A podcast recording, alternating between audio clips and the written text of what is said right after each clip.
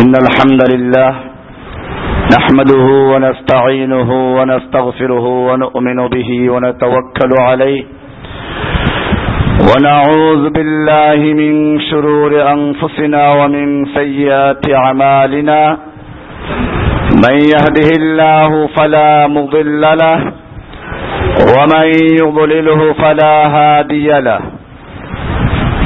وأشهد أن لا إله إلا الله وحده لا شريك له. وأشهد أن محمدا عبده ورسوله. صلى الله تعالى عليه وعلى آله وصحبه أجمعين.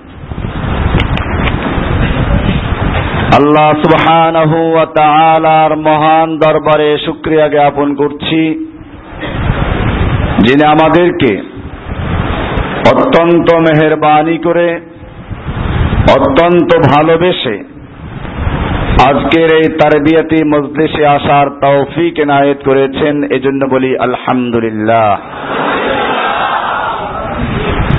আমাদের এই তারবিয়া মজলিসের মূল উদ্দেশ্য হচ্ছে এই। এই সমাজে আমরা লক্ষ্য করছি দুটো জিনিসের খুবই অভাব।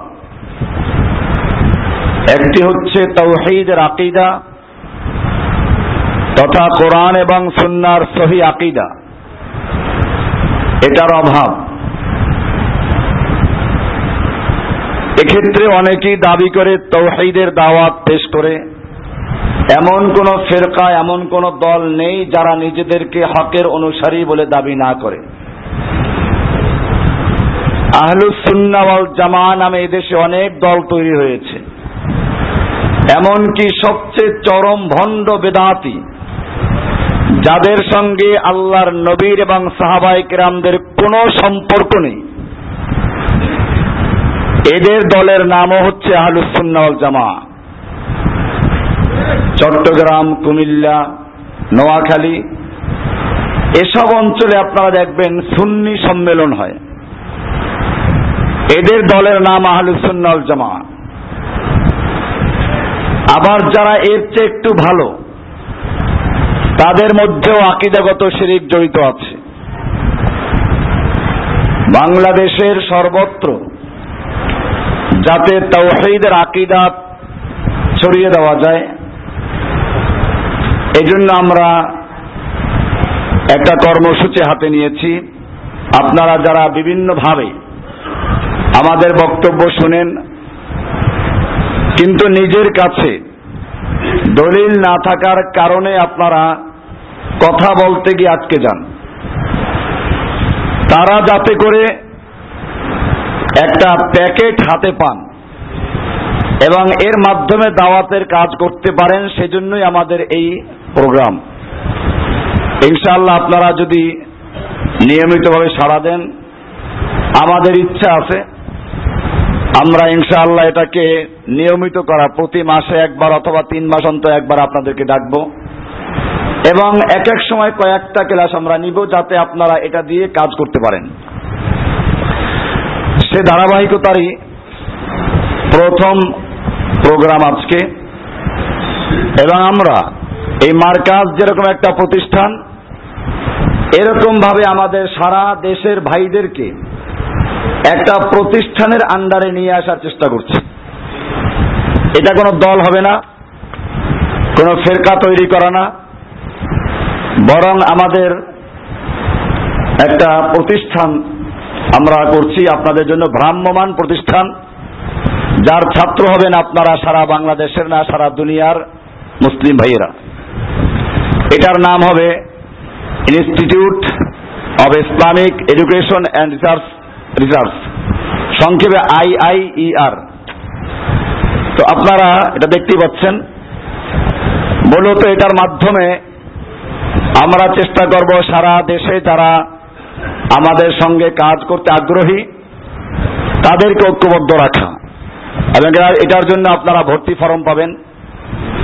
এটা জোহরের পরে আমরা বিতরণ করব, তখন আপনাদেরকে বিস্তারিতভাবে বলা হবে। এখন আমরা যে বিষয়টা আলোচনা করছি, আমাদের চারটা ক্লাস হবে এখন। কর্মসূচি আপনাদের হাতে হয়তো চলে গেছে। কর্মসূচিটা দিয়ে দেন। দার্সগুলো একের পর এক শুনতে পাবেন। প্রথম দাস হবে, সুপার পাওয়ার ওয়ানলি আল্লাহ, লা সুপার পাওয়ার এক আল্লাহ, লা এটা হলো এখন যে ক্লাসটা হবে। এরপরে পাঁচ মিনিট আপনারা বিরতি পাবেন একটু নড়াচড়া করার জন্য। এরপরে দ্বিতীয় লেকচার হবে, সকল বিধান বাতিল করো ওহির বিধান কায়েম করো এর উপরে। এ সম্পর্কে যতগুলো আয়াত আছে, মৌলিক আয়াতগুলো ইনশাল্লাহ আপনাদের হাতে চলে যাবে, তাহলে আপনাদের কাজ করতে আর বেগ পেতে হবে না। এরপরে আর একটা বিষয় আসবে লেকচারগুলো এখানে দেওয়া আছে, তাগুত। আর একটা আসবে ধর্মনিরপেক্ষতা এবং বনাম ইসলাম। এই চারটা লেকচারে ধারাবাহিকভাবে চলবে একের পর এক, জোহর পর্যন্ত। জোহরের পরে আমাদের মূল কর্মসূচি যেটা কীভাবে সারা দেশের ভাইদেরকে আমরা যুক্ত রাখতে পারি, আপনারা ফোনে পান না, অনেকে অভিযোগ করেন, সেটা আর থাকবে না ইনশাল্লাহ যদি আপনারা এখানে আমাদের নিয়মিত ভর্তি হয়ে যান তাহলে দেখবেন ইনশাল্লাহ আমরাই আপনাদের খুঁজে নিব, একটা মেসেজ সারা দুনিয়া চলে যাবে। তখন আর কোনো প্রচারের প্রয়োজন হবে না। আমরা সে ব্যবস্থা ইনশাল্লাহ করব। আমরা যে এই প্রোগ্রামটা করছি, আপনাদেরকে মোবাইলে যাদের নাম্বার ছিল বা যারা যোগাযোগ করেছেন, তাদেরকে এস এম এস করেছি। আপনারা এস এম এস পাইছেন এরকম কে? হাতে দেখি একটু। তারপর কম সংখ্যায়। ইনশাল্লাহ হয়তো আপনাদের বাকিদের নাম্বার ছিল না আমাদের কাছে। ইনশাল্লাহ আপনাদের নাম্বার থাকলে আমরা আপনাদেরকে যোগাযোগ রাখব ইনশাল্লাহ আমরা আজকের প্রথম দাস এখনই শুরু করছি। মূলত এই দার্সের অর্থ লম্বা চড়া বক্তব্য না, উদ্দেশ্য শুধুমাত্র সিটগুলোকে আপনাদেরকে তুলে দেওয়া, বুঝিয়ে দেওয়া, যাতে আপনারা এই দিয়ে কাজ করতে পারেন। আমরা বর্তমান সময়ে যে বিষয়টা দেখি, সেটা হচ্ছে এই। বিভিন্ন ইসলামিক দেশগুলোতেও। এখন একটা বড় যে বিষয় তা হচ্ছে আল্লাহর ক্ষমতা, বনাম জনগণের ক্ষমতা। বিভিন্ন দেশের সংবিধানে লেখা আছে, প্রজাতন্ত্রের সকল ক্ষমতার মালিক জনগণ। এবং এই বিষয়টা, যারা এদেশের ইসলামকে মানে পাঁচত্ব সালাত আদায় করে। এরাও এটাকে তেমন কিছু মনে করে না। অথচ এই বিষয়গুলো সম্পর্ক আকিদার সাথে। এগুলো সাধারণ বিষয় না। এগুলো সম্পর্ক আকিদার সাথে। এবং ইসলামের মূল কালেমা লাহ ইল্লাহর সাথে সম্পৃক্ত। আল্লাহ তাআলা আমাদেরকে একটা দিন দিয়েছেন যার নাম ইসলাম। ইসলামী আকিদার মূল বিষয় হচ্ছে ইমান কোরআনের শুরুতে আল্লাহ তারা বলেছেন দালিকাল কিতাবুল হুদাল্লিল মুত্তাকিন। এই মুত্তাকিনদের সংজ্ঞা দিয়েছেন পাঁচটা আয়াতে। এর মধ্যে প্রথমটাই বলা হয়েছে, আল্লাযীনা ইউমিনুনা বিল গায়ব। যারা আল্লাহকে না দেখে বিশ্বাস করে। আর আমাদের দেশে দেখবেন, অমুকে আল্লাহকে দেখল কেউ একশো বার, কেউ নিরানব্বই বার, কেউ আশি বার। আরে আল্লাহ তারা বললেন, ইউমিনুনা বিল গাইব না দেখে যারা বিশ্বাস করে, আর এরা দেখে বিশ্বাস করতে হবে। তো যাই হোক ইমান হচ্ছে ইসলামী আকিদার মূল ভিত্তি। আর ইমানের মূল ভিত্তি হচ্ছে তৌহিদ ইমানের মূল ভিত্তি কি? এবং এই তাওহিদের মূল কথাই হচ্ছে, সকল ক্ষমতার মালিক আর ক্ষমতার মালিক যে, তার অধিকার থাকে আইন দেওয়ার। এই জন্য আমাদের দ্বিতীয় লেকচার হবে, এর পরেরটা। ক্ষমতা যদি না থাকে, তাহলে তার কথা কেউ মানবে না। একটা কোম্পানিতে এক হাজার কর্মচারী আছে। আপনি কোম্পানির মালিক, কিন্তু কেউ আপনাকে চিনে না। আপনি গিয়ে যখন সেখানে বিভিন্ন নির্দেশ দেওয়া শুরু করলেন লোকেরা আপনার জন্য পাবনা দেওয়ার গাড়ি তৈরি করল। যে লোকটা পাগল, তাকে পাবনা পাঠাই। এর মধ্যেই কোম্পানির ম্যানেজার আসলো, যে আপনাকে চিনে। সে এসে বলল, ভাইরা, এই যে লোকটা, ইনি হচ্ছেন আমাদের এই কোম্পানির মালিক। অবস্থা কি হবে এখন? এখন সবাই সে যা বলে কান দিয়ে শুনবে। মানার জন্য প্রস্তুত হবে। কারণ হচ্ছে এই, এখন সবাই বুঝলো যে এই ক্ষমতার মালিক কে? না, ওই কোম্পানির মালিক, এই লোকটা মালিক।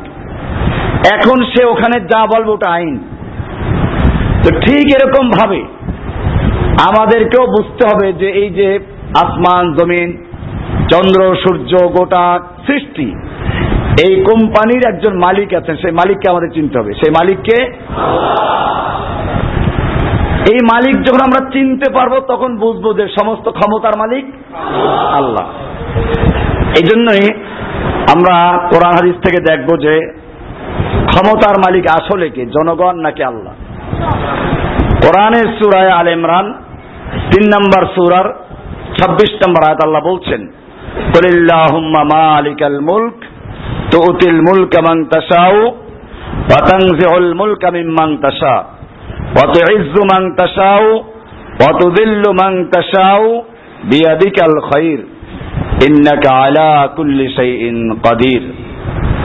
আপনারা তেলাওয়াতটাও ঠিক করে নেবেন। কারণ আজকের এই কর্মসূচি আমাদের কোনো ওয়াজ মাহফিল না। যে আমি বলব আপনারা কেবল শুনবেন।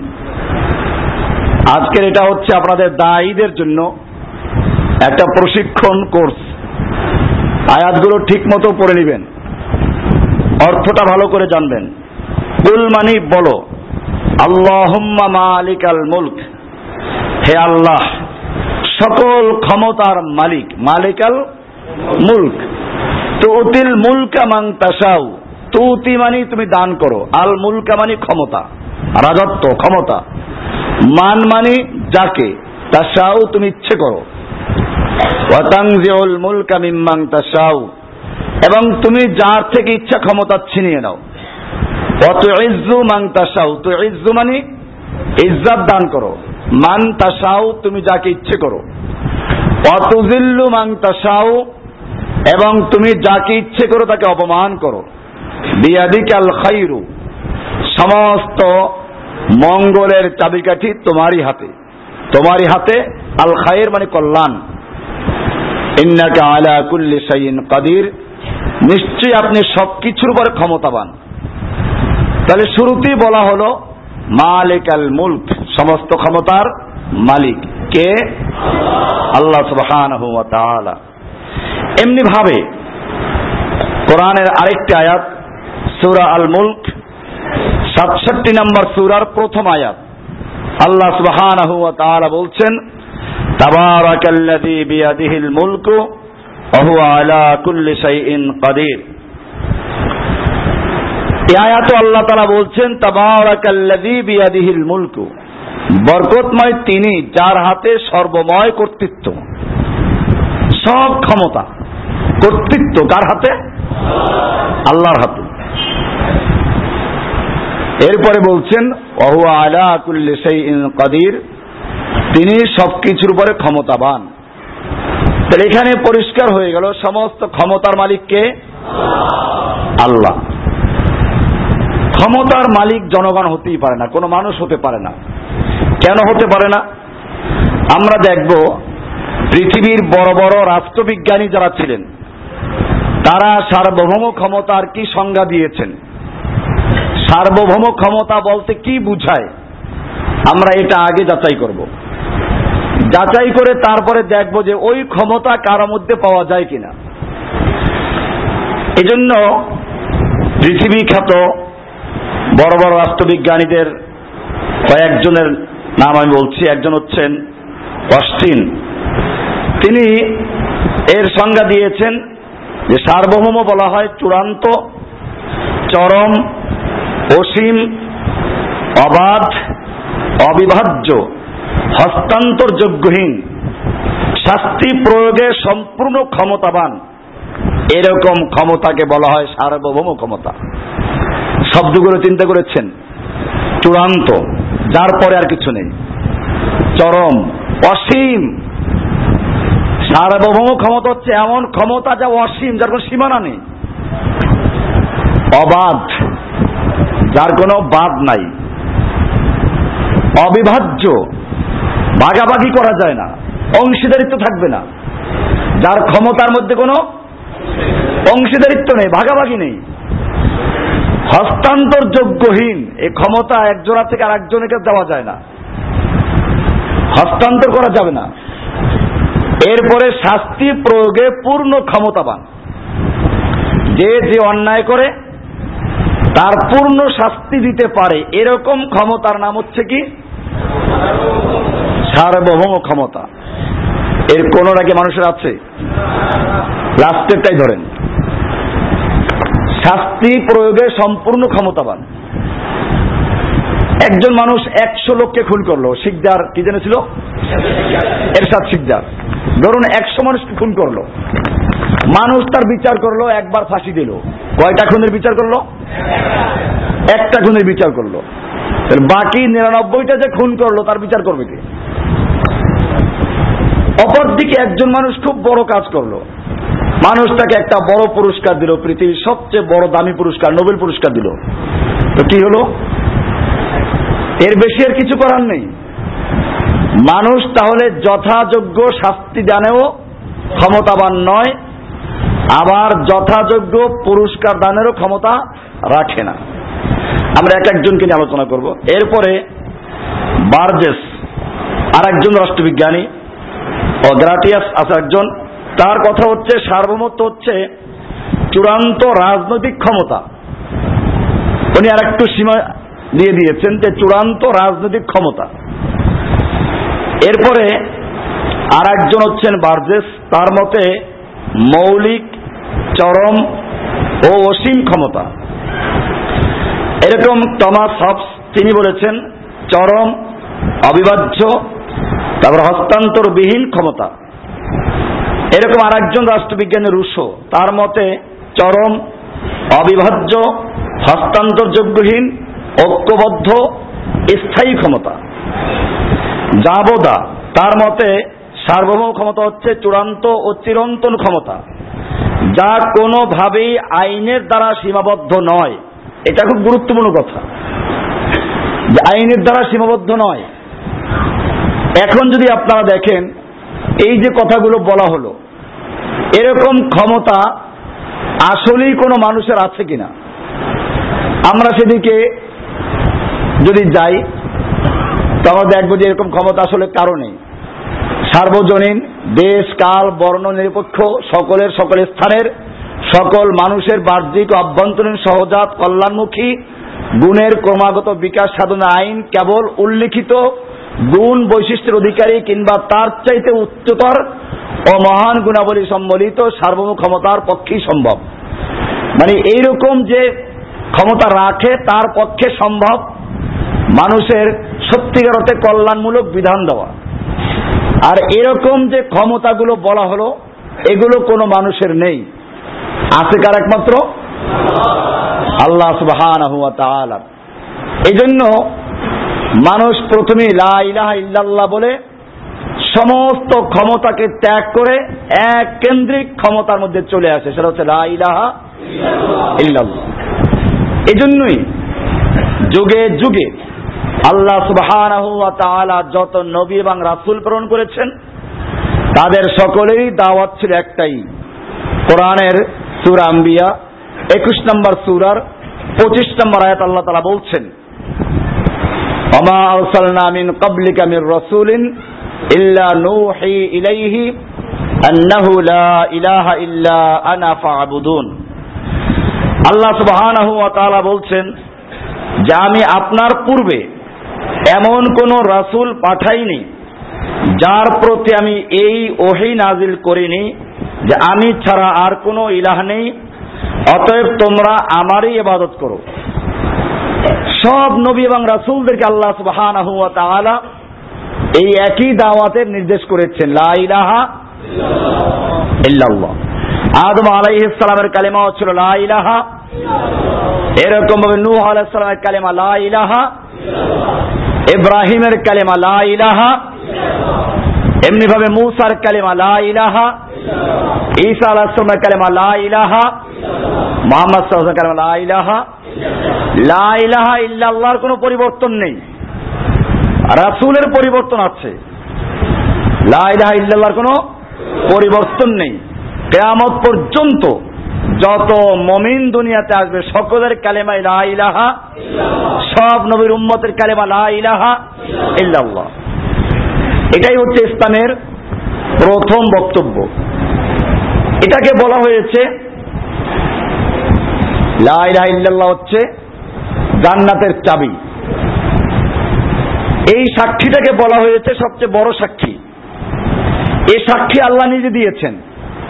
পবিত্র কোরআনের তিন নম্বর সুরা আল ইমরান, এর আঠারো নম্বর আল্লাহ বলছেন শাহিদ আল্লাহ লা ইলাহা ইল্লা হুয়া ওয়াল মালাইকাতু ওয়াউলুল ইলমি কায়িমাম বিল কিসত। এখানে লক্ষণীয় বিষয় হচ্ছে এই। আজকে যদি মুসলিম জাতির একেবারে পাক্কা অনুসারীদেরকেও জিজ্ঞেস করা হয় যে, ভাই, বলুন তো কোরআনে এমন একটা সাক্ষীর কথা উল্লেখ আছে, যে সাক্ষ্যটা স্বয়ং আল্লাহ নিজে দান করেছেন। কয়জন লোক উত্তর দিতে পারবে? অথচ আপনারা দেখতে পাচ্ছেন এটা কোরআন স্পষ্ট আয়াত, সুরা আল ইমরানের আঠারো নম্বর আল্লাহ বলছেন শাহিদ আল্লাহ আল্লাহ নিজে সাক্ষী দিয়েছেন।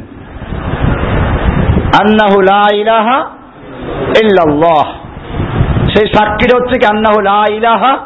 ইল্লাল্লাহ। ওয়াল মালাইকাতু ওয়া উলুল ইলমি। এই সাক্ষী দিয়েছেন সমস্ত মালায়েকারা। ওয়া উলুল ইলম এবং সমস্ত এলেমওয়ালারা জ্ঞানীরা। সেই সাক্ষীটা কি? লা ইলাহা ইল্লাল্লাহ। এবং এই শাহাদাটা কি? কোরআনের সবচেয়ে বড় সাক্ষী বলে আখ্যায়িত করা হয়েছে। আল্লাহ তালা এমনে বলতে পারতেন যে সবচেয়ে বড় সাক্ষ্য হচ্ছে লাহ তা বলেন নাই? বরং আমরা যেরকম কোন একটা বিষয়কে গুরুত্ব বোঝানোর জন্য প্রথমে প্রশ্ন করি বলতো জিনিসটা কি?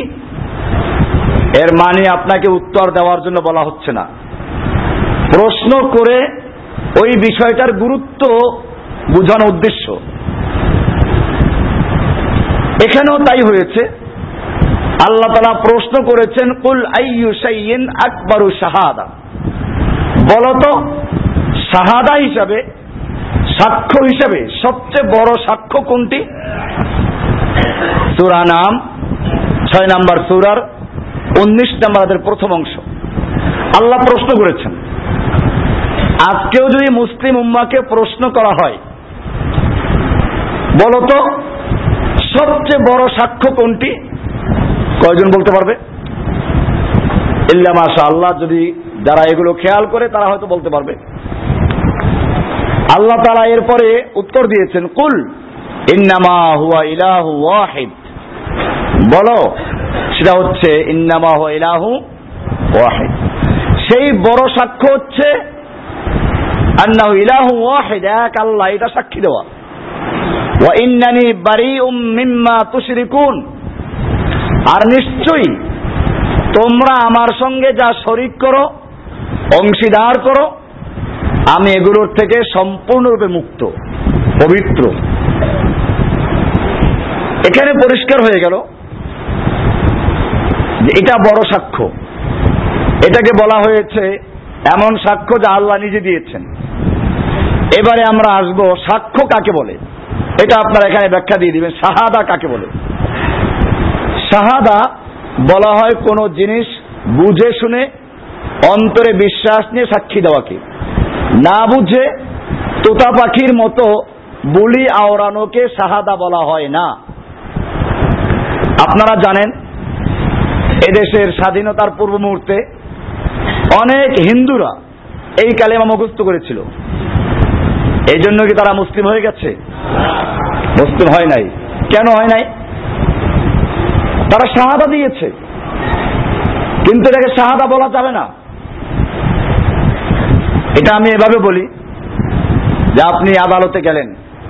জাজ সাহেব আপনাকে জিজ্ঞেস করল যে আপনি কে? আপনি বললেন, আমি তো এই খুনের মামলার একজন সাক্ষী। জাজ আপনাকে জিজ্ঞেস করল, বলুন তো, কে খুন করেছে? তা তো জানি না। কাকে খুন করল? তাও তো জানি না। কি দিয়ে খুন করল? কেন খুন করল? আপনি কিছুই জানেন না। জাজ কি বলবে? জাজ বলবে যে, এই লোকটা দেখো, মাথা ঠিক আছে কিনা? যদি পাগল হয় পাবনা পাঠাও ঠিক করার জন্য, আর পাগল না হলে একে জেলে পাঠাও। ফাজদামি করার জায়গা আর খুঁজে পায় নাই, আদালতে চলে আসছে। তার মানে আদালতে যদি সাক্ষী দিতে হয় তাহলে আপনাকে বুঝে শুনে সাক্ষী দিতে হবে। তাহলে যেই সাক্ষী, যেই শাহাদাকে সবচেয়ে বড় শাহাদা বলা হয়েছে, যেই শাহাদাটা আল্লাহ নিজে দিয়েছেন, এই শাহাদা না বুঝে দিলে চলবে। এজন্য আমরা এখানে লিখে দিয়েছি, আরবিতে শাহাদা বলা হয় কোন জিনিস বুঝে শুনে, অন্তরে বিশ্বাস নিয়ে সাক্ষী দেওয়াকে।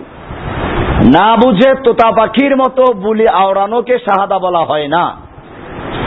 এজন্য লা ইলাহা ইল্লাল্লাহর অর্থ জানা প্রতিটি মুসলিমের জন্য ফারদুল আইন। এটা ছাড়া একজন লোক মুসলিম হতেই পারে না। এটা বুঝতে হবে। বুঝে কবুল করতে হবে। কি করতে হবে? আমরা ইনশাল্লাহ আজকে সে আলোচনা করব না। এটার পরে আবার যখন আমরা দার্স দেব তারপরে আসবে লাইল্লাহ তাওহিদের শর্তগুলি কি কি আছে, রোকনগুলো কি আছে? আজকে দার্স এগুলো আসবে না।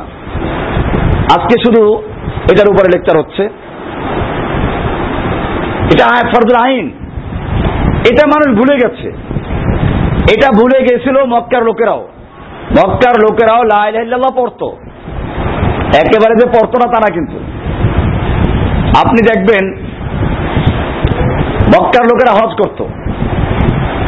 এবং সে হজ করতে গিয়ে তারা লাভবাহিক পড়ত। আবার কিতাবুল হজের নতুন কাজ চলছে। ওটার মধ্যে আমি এই হাদিসগুলো দিয়ে দিয়েছি। মক্কার লোকেরা তালবিয়ে পড়তো। লাভবাহিক আল্লাহুম্মা, লাভবাহিক লাভবাহিক, লা শারীকা লাকা, লাভবাহিক। ইন্নাল হামদা ওয়ান নি'মাতা লাকা মুলকা, সব পড়তো।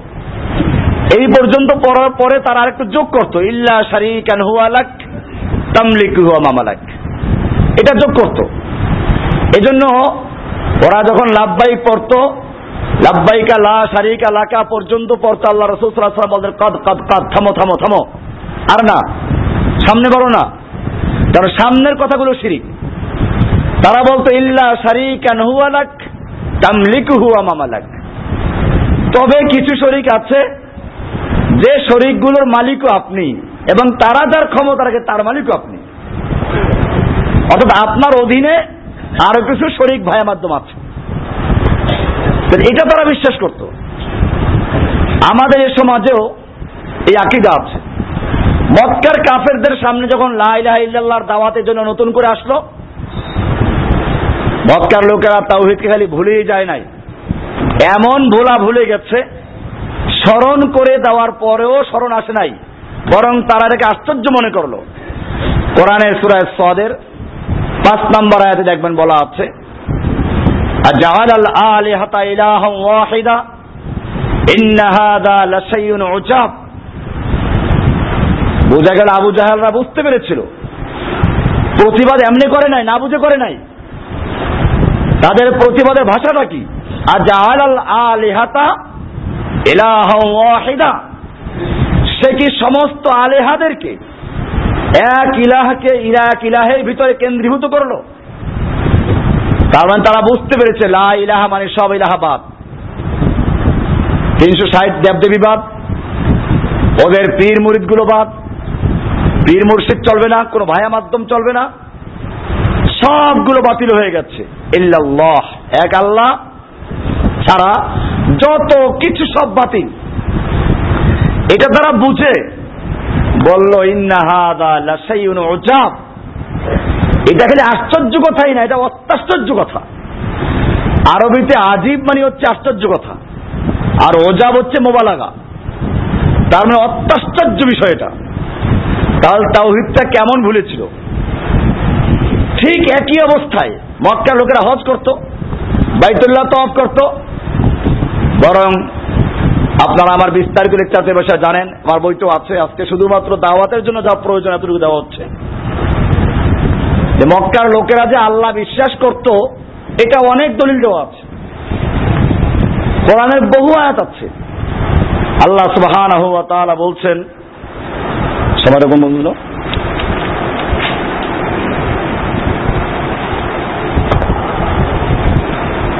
আল্লাহ সুবহানাহু ওয়া তাআলা বলছেন, ওয়ালা মান খালাকাস সামাওয়াতি ওয়াল আরদ আল্লাহ।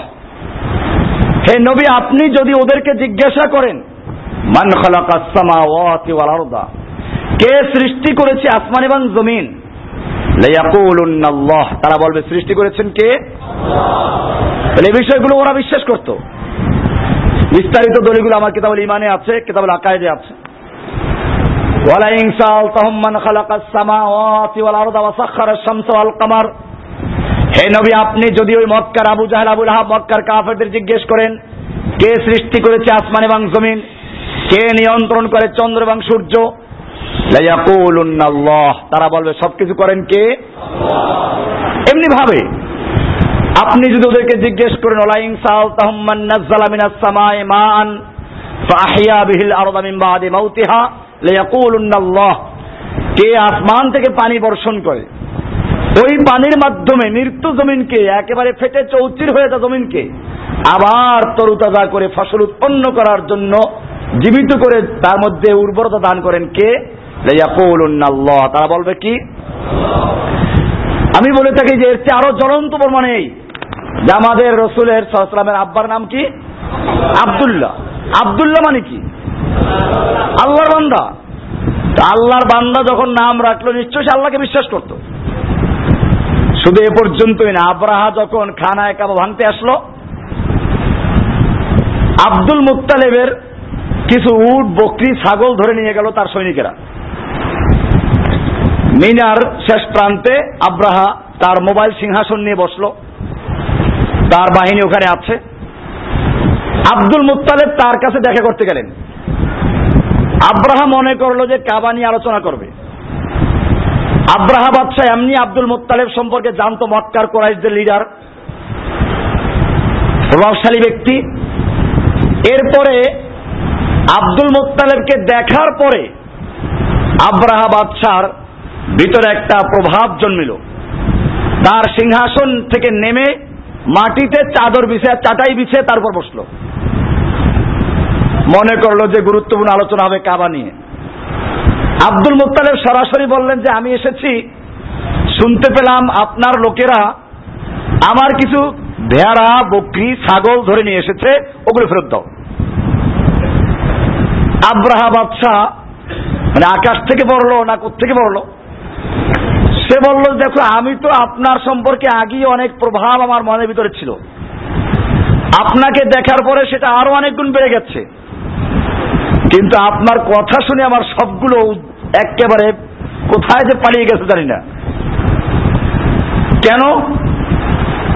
আমি মনে করলাম যে আপনি কাবা নিয়ে আলোচনা আপনি কাবার মোতাবাল্লি, যে কাবার সঙ্গে আপনার বংশ, আপনার জাতির মর্যাদা জড়িত, আপনার ধর্মের আকিদা জড়িত।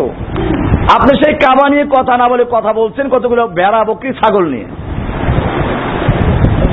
আব্দুল মোত্তালেব কি উত্তর দিয়েছিলেন?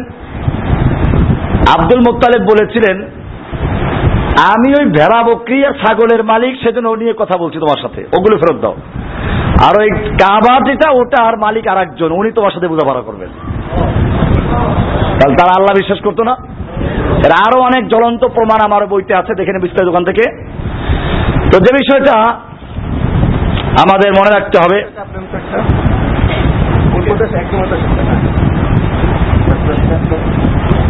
আমাদের যে বিষয় মনে রাখতে হবে, তা হচ্ছে এই যে আল্লাহ আছেন, এ কথা মক্কার কাফেরা বিশ্বাস করত, এ কথা বর্তমান যুগের এহুদি খ্রিস্টানরা বিশ্বাস করে, এতটুকু বিশ্বাস করলেই চলবে না। আমাদেরকে লাইলাহা ইল্লাল্লাহটা ভালো করে বুঝতে হবে, এটা বুঝে শুনে তারপর আমল করতে হবে। এই জন্য কোরআনে বলা আছে ফাআলাম আন্নাহু লা ইলাহা ইল্লাল্লাহ ফাআলাম যেন জেনে নাও, কি জানতে বলেছেন? লা ইলাহা এলেম জানতে বলেছেন এখন আমরা লা ইলাহা ইল্লাল্লাহ বলতে কি বলছি, আমরা সে কথাগুলো আলোচনা করব। চিন্তা হচ্ছে না? আমরা বলছি লা ইলাহা ইল্লাল্লাহ, লা ইলাহা ইল্লাল্লাহ দুইটা অংশ আছে। প্রথম অংশ লা ইলাহা। পরের অংশ ইল্লাল্লাহ। লা ইলাহা, এটা তারা নফি করা হয়। লা মানে নাই, ইলাহ মানে মাহবুদ কোনো মাহবুদ নেই, না করা হচ্ছে। ইল্লা মানে আছে, ইসবাত বলে এটাকে। তা লা ইলাহা হলো নফি, ইল্লাল্লাহ হচ্ছে ইসবাত।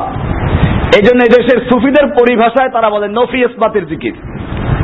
কথাটা ঠিকই তারা বলে, কিন্তু আসলে তারা অর্থ বুঝে নাই। নফি ইসবাত যদি তারা ঠিকমতো বুঝতো তাহলে আর পীরদেরকে কোনো ভায়া মাধ্যম মনে করতো না। নফি ইসবাত যদি বুঝতো, তাহলে মাজারওয়ালার কাছে প্রার্থনা করতো না। নফি ইসবাত যদি বুঝতো, কারণ কি নফি করা হচ্ছে আর কি ইসবাত করা হচ্ছে। লা ইলাহা, কোন ইলাহা নেই, কোনো মাহবুদ নেই, কোনো সাহায্যকারী নেই, কোনো ক্ষমতার মালিক নেই, সব নাই। আপনারা এটা জানেন আমরা বলে থাকি যে একটা পুরাতন বিল্ডিং এ রং করতে গেলে আগে মানুষ কি করে? পুরাতন রংগুলোকে ঘষে, মেজে, ধুয়ে, মুছে, পরিষ্কার করে, তারপরে নতুন রং করে।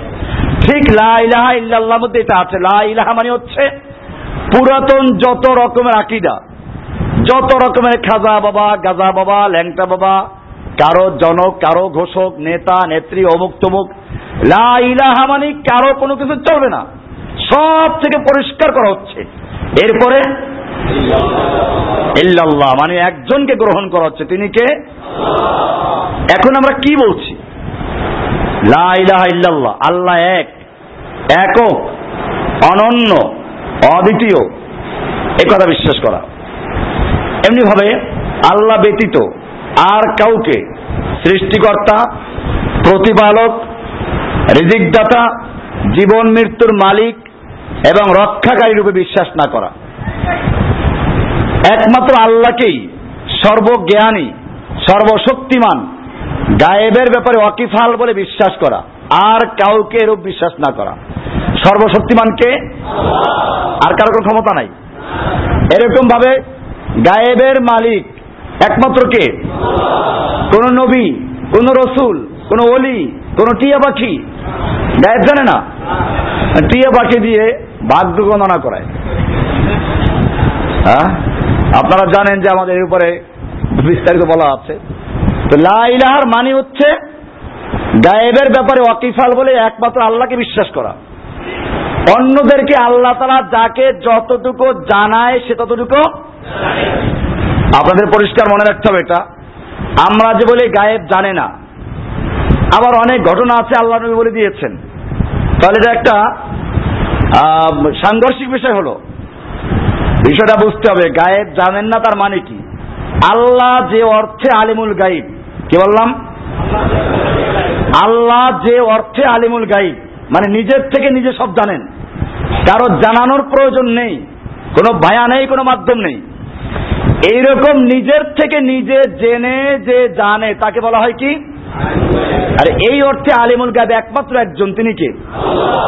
অন্য নবী রসুল যারা আছেন, তাদেরকে আল্লাহ তালা যতটুকু জানায় তারপরে? এখন আমরাও জানি, জান্নাত হক, জাহান্নাম হক, ফুলসেরাত হক। এগুলো আমরা বিশ্বাস করি। জানলাম, কেমনে জানলাম? আমাদেরকে আল্লাহর নবী জানিয়েছেন। নবী কেমনে জানলেন? আল্লাহ তালা ওহির মাধ্যমে জানিয়েছেন। আল্লাহ তালা জানাবার পরে নবী জানলেন। এরপরে যদি আলিমুল গাইব নবী হয়, তাহলে নবী জানাবার পরে আমরা জেনেছি, আমরা আলিমুল গাইব না, এটাকে আলিমুল গায়েব বলা হয় না। আলিমুল গায়েব বলা হয় যে কারও জানানো ছাড়া, নিজের থেকে নিজে সবকিছু জানে। তাকে বলা হয় কি? আর এই অর্থে আলিমুল গাইব শুধুমাত্র একজনই, তিনি কে? আর কাউকে বিশ্বাস না করা। এমনি ভাবে আল্লাহ ব্যতীত আর কাউকে উপকার, অপকার, লাভ ক্ষতির মালিক বিশ্বাস না করা। কে আমার উপকার করবে? হাদিসে পরিষ্কার বলা আছে ও আলম আন্না আহলাস সামাওয়াতি ওয়াল আরদ। ওয়াল জিন্না ওয়াল ইনসা। তুমি জেনে রাখো, যদি গোটা আসমানবাসী এবং জমিনবাসী মানব দানব সব একাত্র হয়, আলা আইয়ান ফাউকা তোমার উপকার করার জন্য লা ইয়ানফাউকা। তারা সকলে মিলে তোমার উপকার করতে পারবে না ইল্লা মা কাদ কাতাবাহুল্লাহ। আল্লাহ তালা যতটুকু পূর্বের থেকে লিখে রেখেছেন, তার বেশি তারা কেউ করতে পারবে না। এরপরে আবার বলল আলাম, ওয়ালাউ আন্না আলাস আরদ। পক্ষান্তরে যদি গোটা আসমানবাসী এবং জমিনবাসী এবং জিন, ইনসান, মানব, দানব সব একাত্র হয়, আলা আইয়াদুররুকা তোমার ক্ষতি করার জন্য, তাহলে তারা সকলে মিলে অতটুকুই করতে পারবে যতটুকু আল্লাহ তারা আগের থেকে তোমার জন্য লিখে রেখেছেন। তাহলে পরিষ্কার। এখন খবরদার। অমুকের কোপানলে পড়েছে। অমুকের রাহু কিরাসের পড়েছে। আছে না দেশে? বিভিন্ন পত্রপত্রিকায় দেখবেন যে রাশিফল। আবার এই ফকিরদের কাছে, গণকদের কাছে গেলে বলে, এটা অমুক তারকাতার উপরে খেপে গেছে। রাহুর গ্রাস হয়েছে। এই সমস্ত হিন্দুদের আকিদাগুলো মুসলমান সমাজে এখনও চালু আছে। এই জন্য লা ইলাহা ইল্লাল্লাহর মানে হচ্ছে, লা ইলাহা। কোন ইলাহ নেই যে উপকার করতে পারবে, ক্ষতি করতে পারবে। ইল্লাল্লাহ, একমাত্র আল্লাহ ছাড়া। এরপরে আল্লাহ কি সার্বভৌম ক্ষমতার মালিক বলে বিশ্বাস করা এবং আর কেউ তার এই একচ্ছত্র ক্ষমতার শরিক নেই বলে বিশ্বাস করা। সমস্ত ক্ষমতার মালিককে? সার্বভৌম ক্ষমতার মালিক একমাত্র আল্লাহ। এটা আপনারা মানুষকে বুঝাবেন, নিজেরাও বুঝবেন। আমরা এই জন্য আগে সার্বভৌম ক্ষমতার অর্থ পরিষ্কার করেছি। যে সার্বভৌম ক্ষমতা বলতে কাকে বলে? এর সংজ্ঞা কি যারা পরে এসেছেন তারা শীত থেকে দেখে নেবেন। এই ক্ষমতা একমাত্র আছে কার? আল্লাহ। এটা আল্লাহকেই বিশ্বাস করতে হবে। এখানে কোনো শরিক নেই, কোনো অংশীদার নাই। আপনি বলবেন যে আমাদের লোকেরা তো আসলে ওই অর্থে বলে না, একটু সামান্য শরিক মনে করে। অংশীদার হওয়ার জন্য, অংশীদার হওয়ার জন্য কত পার্সেন্ট থাকা জরুরি? একটা কোম্পানি করলেন একজন আর পঞ্চাশ ভাগ শেয়ার আর একজনের দশ ভাগ আর একজনের বিশ ভাগ আর একজনের এক ভাগ, একজনের পাঁচ ভাগ। অংশীদার হিসেবে সবাই সমান কিনা? হ্যাঁ অংশ বেশি কম আছে। অংশ বেশি আছে, কম আছে। কিন্তু অংশীদার হিসেবে কোনো পার্থক্য নেই। তো ঠিক এরকম ভাবে আল্লাহর ক্ষমতার মধ্যে যদি আপনি কাউকে এক পার্সেন্ট দিয়ে দেন, তাহলে আপনি কি করলেন? শিরিক করলেন। এই জন্য কোরআনের সুরায় ইউসুফ, এর একশো ছয় নম্বর আল্লাহ তারা বলছেন, ওমা ইউমিনু আকসারুহুম বিল্লাহি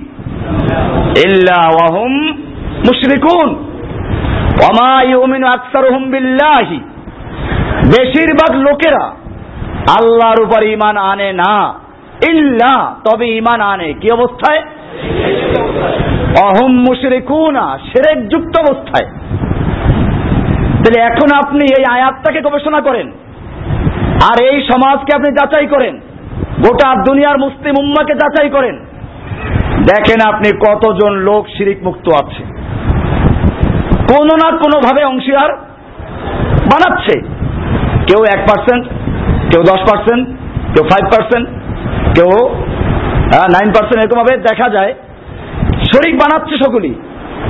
এই জন্য এখানে পরিষ্কার বলা হচ্ছে, আল্লাহ তালাকে একমাত্র সার্বভৌম ক্ষমতার মালিক বলে বিশ্বাস করা এবং আর কেউ তার একচ্ছত্র ক্ষমতার শরিক নেই বলে বিশ্বাস করা। এরপরে আসুন, আল্লাহ ব্যতীত আর কাউকে রব, আইন বিধানদাতা বলে বিশ্বাস না করা। একমাত্র আল্লাহকে রব, আইন বিধানদাতা বলে বিশ্বাস করা। আপনি বলবেন যে আমরা তো রব হিসেবে আল্লাহ কি মানি। এটা সকলে দাবি করে। আমরা তো বলি যে না, এই দেশের রব অনেক। অনেক রব আছে। কোরআনে আল্লাহ তালা বলছেন ইত্তাখাজু আহবার আহম ওয়ারহবান আহম আর বাবাম মিন দুনিল্লাহি। ইহুদি খ্রিস্টানদের সম্পর্কে আল্লাহ বলছেন যে ওরা ওদের আহবার এবং রোহবানদেরকে, ধর্মীয় বুজুর্গদেরকে, পণ্ডিতদেরকে আল্লাহর পরিবর্তে রব বানিয়েছে।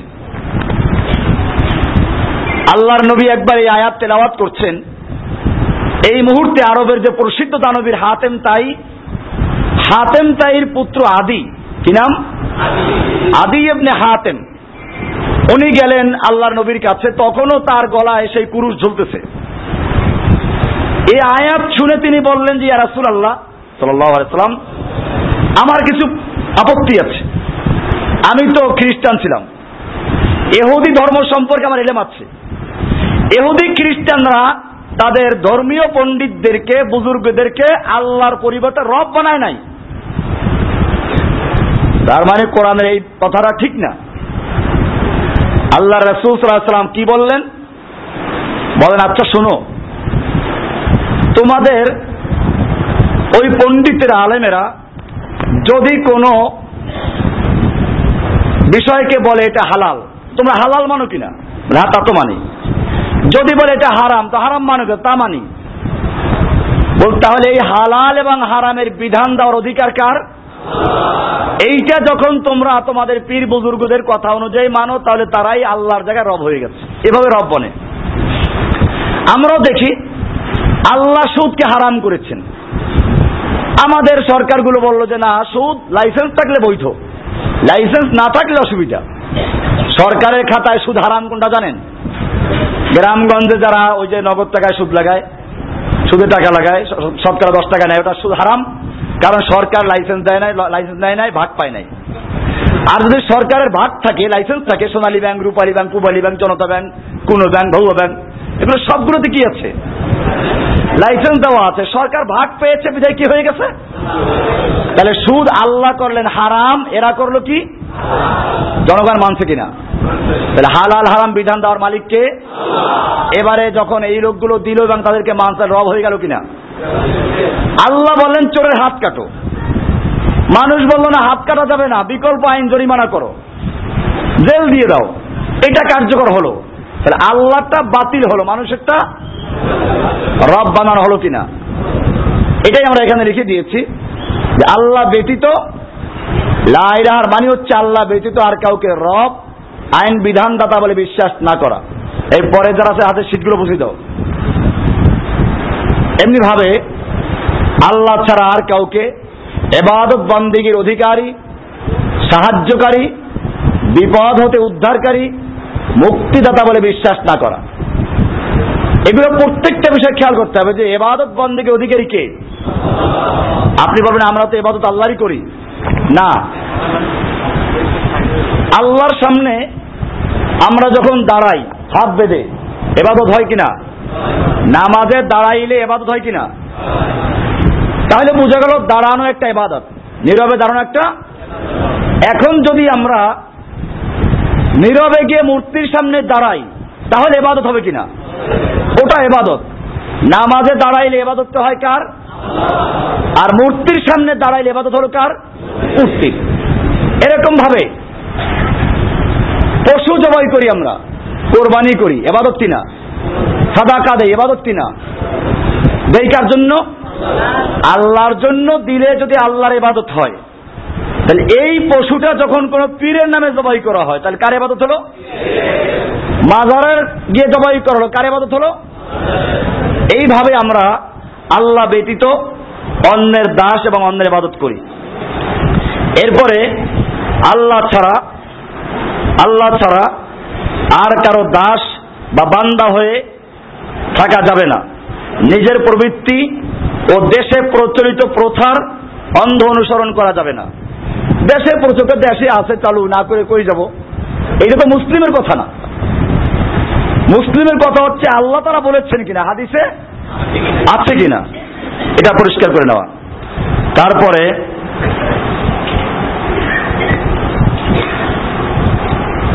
আল্লাহ ছাড়া আর কারও নিকট দোয়া এবং সাহায্য প্রার্থনা না করা। সাহায্য চাওয়া। ইয়া ওলি, ইয়া গাউসু আগিসনি ওহে গাউসুল আজম, তুমি আমাকে সাহায্য করো। বিপদ উদ্ধার করো। এটা শিরিক। লাইলার পরিপন্থী আকিদা আমাদের দেশে দেখবেন, মহাখালী যেতে দেখবেন মহাখালী গুলশান যেতে বাম পাশে একটা মসজিদ পরে বড় মসজিদ। কি নাম? গাউসুল আজম বড় পীর আব্দুল কাদের জিলানি মসজিদ। মানুষ যে কত বড় সিরিকি লিপ্ত। গাউস মানে হচ্ছে বিপদে সাহায্য করা। আর আজম মানে সবচেয়ে বড়। তাহলে এখন আপনি তর্জমা করেন। আল গাউসুল আজম মানে সবচেয়ে বড় সাহায্যকারী বিপদে উদ্ধারকারী। বরফের আব্দুল কাদের জিলানি। এই নামে মসজিদ দিয়ে ইমামতি করার মহাজিনী করার এবাদত করার অর্থটা কি দাঁড়ায়? এরকম এবাদত মক্কার মোশেকরাও করত তুফাররাও করত। এই জন্য আল্লাহ তালা যথার্থই বলেছেন, সুরা ইউসুফের একশো ছয় নম্বর আয়াতে অমা ইউমিন আকসারুহুম বিল্লাহি ইল্লা ওয়াহুম মুশরিকুন। বেশিরভাগ লোকের আল্লাহর উপর ইমান আনা সত্ত্বেও কি? ওরা তো ইমান আনে। নাহলে জিকির করে কেমনে? জিকির করে, তাসবি তাহলিল করে, কত রাত্র পালন করে যারা রসুল পালন করেন নাই, সাহাবিরা করেন না, তার চেয়ে বেশি এরা করে। এরপরেও আল্লাহর বাণী অনেক দ্বারা মুশরিক। কেমনে মুশরিক হলো? তারা গাউসুল আজম বিশ্বাস করে কাকে? মানুষকে। গাউসুল আজম, বান্দা নওয়াজ, গরিব নওয়াজ। খাওয়া গরিব নওয়াজ। গরিব নওয়াজ মানে কি? গরিব নওয়াজ ফার্সি শব্দ। গরিব নওয়াজ মানে হচ্ছে গরিবকে যে দান করে, গরিবের দাতা। গরিবের দাতা কি মানুষ না আল্লাহ? এগুলো প্রত্যেকটার সঙ্গে শিরিক জড়িত আছে। সেজন্য আল্লাহ ছাড়া অন্য কারও নিকট দোয়া মানি প্রার্থনা করা ওই একই অর্থ। এটা করা যাবে না। আল্লাহ ছাড়া আর কারও উপর নির্ভর এবং কারও নিকট আশা পোষণ করা না করা এবং কাউকে ভয় না করা। অর্থাৎ আল্লাহকে যেরকম ভয় করা, আল্লাহর কাছে যে আশা করা হয় ক্ষোভ এবং রজা, এটা ইমানের অংশ। আমরা ভয় করব কাকে? আবার আশাও করব কার কাছে? এটা আবার এরকম না যে ভয় করলাম যে আল্লাহ যে অন্যায় আমরা করছি, আল্লাহ মাফ করবেন না কাজে এখন খাওয়া দাওয়া ফুর্তি করো। না, এটা করা যাবে না। আশাও রাখতে হবে যে আল্লাহ আমাকে সৃষ্টি করেছেন, তিনি আমাকে ক্ষমা করবেন। ক্ষমাও চাইতে হবে, আশাও রাখতে হবে। তারপরে আল্লাহ ব্যতীত আর কাউকে সবচেয়ে প্রিয় না জানা এবং তাকেই অসীম প্রেমময় এবং অসীম করুণার অধিকারী বলে বিশ্বাস করা। কোন মানুষ, দল, সমাজ বা কোন শাসন কর্তৃপক্ষকে আল্লাহর আইন, বিধান, শরিয়াতের পরিবর্তন বা সংশোধনের অধিকারী বলে স্বীকার না করা। লাইলার অর্থ এটা। লাইলাহার অর্থ হচ্ছে জীবনের প্রত্যেক কাজের জবাবদিহি শুধুমাত্র আল্লাহর নিকট করতে হবে। এ বিশ্বাস হৃদয়ে, মনে সবসময় জাগ্রত রাখা। এবং যে কাজে আল্লাহ সন্তুষ্ট হন, সে কাজ করতে এবং যে কাজে আল্লাহ সন্তুষ্ট হন, সে কাজ থেকে বিরত থাকতে সদা চেষ্টা করা। আল্লাহ ছাড়া আর কাউকে সকল প্রয়োজন পূরণকারী, ক্ষমার অধিকারী, হেদায়েত রূপে দানকারী রূপে বিশ্বাস না করা। নবী ফেরেস্তা অলিয়া উলিয়া সাধু স্বজনকে ইলাহি ব্যবস্থাপনার মধ্যে পরিবর্তন ও সংযোজন করবার এবং আল্লাহর নিকট সুপারিশ করবার অধিকারী বলে বিশ্বাস না করা। তবে সুপারিশ করার ক্ষেত্রে পরকালে শুধু যার জন্য অনুমতি হবে, যেমন নবী ফেরেস্তা ইমানগণ ইমানদারগণ তাদেরকে আল্লাহ অধিকার দেবেন। ওইখানে অনুমতি পাওয়ার পরে তারা সুপারিশ করতে সেটা ওখানে। আল্লাহর নবী সাল্লাম নিজেও সেজদায় পড়ে যাবেন। আল্লাহর পক্ষ থেকে বলা হবে, ইয়া মোহাম্মদ। আপনার হাদিসটা লম্বা, বোখারিতে পড়বেন, দীর্ঘ হাদিস। কেয়ামতের মাঠে সবাই যাবে আদমের কাছে, আদম, তুমি একটু সুপারিশ করে যেন হিসাব নিকাশ শুরু হয়ে যায়। আমরা কষ্ট সহ্য করতে পারছি না। উনি বলবেন যে, আমি তো অন্যায় করেছিলাম, আমার দ্বারা হবে না আজকে। এক এক নবীর কাছে যাবে। শেষ পর্যন্ত যাবে আমাদের নবীর কাছে। তিনি বলবেন যে হ্যাঁ আমি এই কাজের জন্য। কিন্তু তাই বলে কি সুপারিশ শুরু করবেন? না, হাদিস পড়বেন। আল্লাহ নবী শেষদায় পড়ে যাবেন। আল্লাহর পারমিশন চাওয়ার জন্য। শেষদায় পড়ে আল্লাহর কাছে দোয়া করবেন। হাদিসে বলা আছে, এমন দোয়া আল্লাহ নবী করবেন যে দোয়ার ভাষাগুলো আল্লাহ তারা তখন শিখাবেন। এরপরে আল্লাহর পক্ষ থেকে বলা হবে, ইয়া মোহাম্মদ ইরফার আসাক হে মোহাম্মদ মাথা উঠাও। আল তো তা তুমি চাও তোমাকে দেওয়া হবে। অসফা তো সফা তুমি এবার সুপারিশ করো, তোমার সুপারিশ গ্রহণযোগ্য হবে। এইটা বলার পরে আল্লাহ নবী সুপারিশ শুরু করবেন। তাহলে সুপারিশ করবে, ওইখানে যাদেরকে পারমিশন দেওয়া হবে তাদেরকে। আবার সুপারিশ যে করবে, আমার মুড়ি আমি সুপারিশটা নিয়ে যাব, এটা, এই শুধু সুযোগটা হবে না। বরং এটাও কোরআনে বলা আছে, সুপারিশকারী নির্বাচন হবে কার পক্ষ থেকে?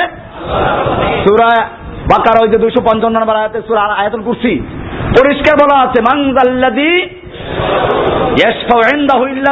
মান কে আছো সে?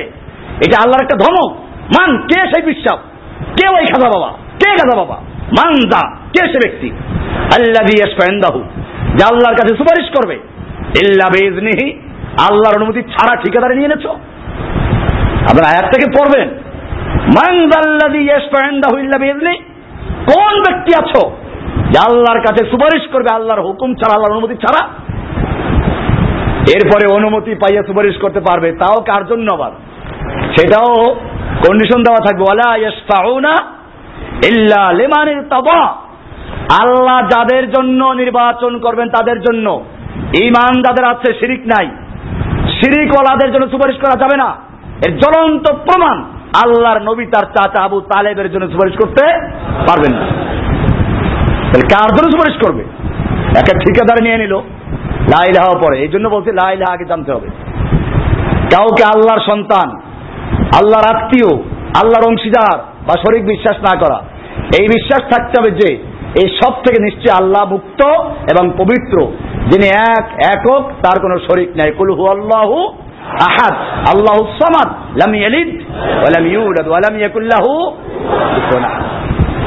এরপরে কোন বস্তু বা প্রাণীর মধ্যে মিশ্র বা অবিমিশ্র ভাবে আল্লাহর অস্তিত্ব বা অবতারত্ব স্বীকার না করা। যেমন হিন্দুরা রামকে ভগবানের অবতার বলে মনে করে। আমাদের মুসলমানরা মনে করে। ওই যে গান গায় না? হ্যাঁ? মানবের রূপ ধরে এক নবী এলেন কি ধরাতে? মানবের রূপ ধরে মানুষ না আসলে আল্লাহ। এবং এটা সুফিদের পরিভাষার মধ্যে আছে।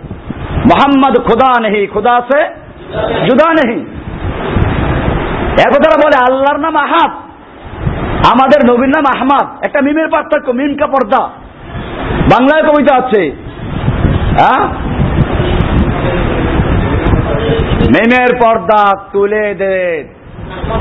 আহমাদের ওই মিমের পর্দা তুলে দে মন। দেখবি সেথায় করছে বিরাট আহাদ নিরঞ্জন। আহমাদের মিমের পর্দাটা তুলে দাও, তাহলে আহাদ হয়ে যাবে। কি জাল হাদিস তৈরি করেছে? কয় যে আল্লাহ নবী বলেছেন, আনা আরব বেলা আইন। আমি আরব, তবে আইন ছাড়া। আইন ছাড়া রব হইলে কি রব হয়ে যায়। এই সমস্ত জাল হাদিসগুলো তৈরি করা আছে। আল্লাহ কারও মধ্যে, ওরা সুবিধা বইতে আছে। পানি যেরকম চিনি আর পানি একাকার হয়ে যায়, চিনিটা পানির সঙ্গে মিশে একেবারে একাকার হয়ে যায় ঠিক এরকম বান্দা আল্লাহর ইবাদত করতে করতে আল্লাহর সঙ্গে মিশে যায়, এর মধ্যে আল্লাহর মধ্যে বান্দার মধ্যে পার্থক্য থাকে না। তখন বান্দা জিকির করে, আনাল হক আনাল হক, আমি আল্লাহ আমি আল্লাহ। এই আকিদার প্রথম সূচনা করেছে মনসুর হাল্লাদ। এই জন্য এই দেশের সুফিরা, পীরেরা সবসময় মনসুর হাল্লাদের কেসটা না করলে ওয়াজ হয় না। মনসুর হাল্লাদ একেবারে আল্লাহতে মিশে গেছে। এগুলো শিরিক আকিদা। এই জন্যই তো মনসুর হাল্লাদকে বাগদাদের সমস্ত আলেমরা ধরে জবাই করেছে। কি করেছে? আর সুফিরা তারপরে কি বানাইলো? জবাই করাবার রক্তে বলে, আনাল হাক। দিল আগুনে পোড়াইয়া, ছাইতে বলে, আনাল হাক। দিল পানিতে ফালাইয়া, পানি বলে, আনাল হাক। এরপরে বাগদাদ তলাইয়া যাওয়া শুরু করছে, সবাইকে মাফ পাইতে পানি থামিয়ে গেছে। নাটক! এর কোনো ভিত্তি আছে? তার ইকাল বেদায় নেহায় দেখেন। মানসুর আল্লাহ জীবনে দেখা আছে যে নাস্তিক ছিল এটা। মোরতাদ হয়ে গেছিল এই আকিদার কারণে। এই জন্য বাগদাদের সমস্ত আলেমরা তাকে এক হইয়া, বাগদাদের জায়গা বাগদাদ, তখন বাগদাদ ছিল এলেমের মার্কাজ। মদিনার পরেই বাগদাদে ছিল এলেমের চর্চা সবচেয়ে বড় মার্কাজ। সেখানের সমস্ত আলেম ঐক্যবদ্ধ হতে দিয়েছেন। আর আমাদের দেশে সুফি সাহরা বলে, সে আল্লাহর অলি ছিল, ওরা বুঝতে পারে নাই। এইগুলো বিশ্বাস করা যাবে না। আল্লাহ কারও মধ্যে মিশে যায় না। আল্লাহ আল্লাহ আল্লাহ আরও সে আছেন। কোথায় আছেন? কোরআনে পরিষ্কার বলা আছে, আর রহমান আল্লাহ রশিস্তাওয়া আর রহমান আল্লাহ আরও সমাসীন আছেন। আল্লাহ প্রতি রাতে প্রতি রাতে প্রথম আকাশে নেমে আসেন। আল্লাহর নবী মেয়েরাজে গেছেন। আর যদি কোনো প্রমাণ নাও থাকে, আপনাদের মনে না থাকে, একটা প্রমাণ পেশ করেন। সেটা হচ্ছে আল্লাহ নবী মেয়েরাজে গেছেন না? তো আল্লাহ যদি বান্দার মধ্যে মিশে থাকে, তাহলে মেয়েরাজে গেলেন কি করতে? কোথায় গেলেন? এটা পরিষ্কার মুসলিমদের আকিদা, কোরআন সুন্নার আকিদা। আল্লাহ তারা কোথায় আছেন? আরও সে সবে কদরে আল্লাহ নেমে আসেন। কোথায় নেমে আসেন? আল্লাহ তালা প্রতি রাতে আসমান থেকে নেমে আসেন প্রথম আসমানে। আল্লাহর নবী আসমান ভেদ করে এক এক আসমান ভেদ করে যাচ্ছেন। কোথায় যাচ্ছেন? আল্লাহর কাছে যাচ্ছেন। আল্লাহ যদি তোমার মধ্যে থাকে, তাহলে গেলেন কোথায়? এটা পরিষ্কার। আল্লাহ আছেন আরও সে আল্লাহর এলেম আছে সর্বত্র বিরতমান কি আছে? আল্লাহর জ্ঞান, আল্লাহর এলেম, সর্বত্র আপনারা আকিদাগুলো পরিষ্কার করবেন, মানুষকে বুঝাবেন। এই জন্য আমরা এটা লিখে দিয়েছি।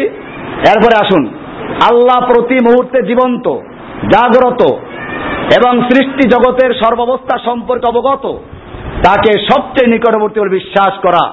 ছোট বড় সকল কাজে আল্লাহর ইচ্ছায় সংগঠিত হয় বলে বিশ্বাস করা।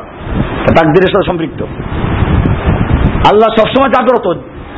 তিনি চিরঞ্জীব ঘুমান না নিজেকে কোনো বস্তুর মালিক বা অধিকারী বলে না জানা। এমনকি স্বীয় প্রাণ, অঙ্গ প্রত্যঙ্গ, দৈহিক এবং মানসিক শক্তিকেও আল্লাহর নিকট থেকে প্রাপ্ত গচ্ছিত বস্তু মনে করা। আমাদের দেহর মালিককে এই জন্য কোনো অঙ্গ বিক্রি করা যায় নাই। তার মালিক তো আপনি না মালিককে আপনাকে ব্যবহার করার সুযোগ দিয়েছেন। আপনার বাড়ি মেহমান গেল। আপনি মুরগি পোলাও দিলেন তাকে খাওয়ার জন্য। সে করল কি? প্যাকেট করে নিয়ে রাস্তায় বিক্রি করতে শুরু করল। এটা জায়জ হবে? এটা আপনি তাকে দিয়েছেন খাওয়ার জন্য। তুমি যা পারো খাও, বাকিটা থেকে যাবার মালিক তুমি না। এটা কেবল এবাহাত। আল্লাহ আমাদেরকে চোখ দিয়েছেন বেচার জন্য না, ব্যবহার করার জন্য। আল্লাহ আমাদের হৃদয় দিয়েছেন বেচার জন্য না, ব্যবহার করার জন্য। যতক্ষণ আমি আছি, ব্যবহার করব। আমি নাই, ব্যবহার অধিকার আমাকে নাই। বেচা যাবে না। দান করা যাবে কিনা সেটা অনেক শর্ত সাপেক্ষে ওরা মাইকেরাম বলেছেন।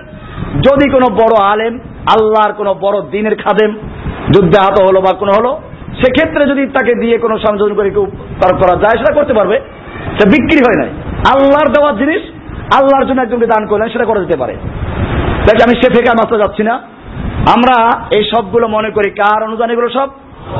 আমাদের চক্ষু আর দেখেন না কি সুন্দর চোখ একটা দিয়ে দুটো দিয়েছেন। আর এই চোখ দুটো যাতে নষ্ট না হয়, বাটা চোখ বাটা মাছ আছে না, বাসা মাছ?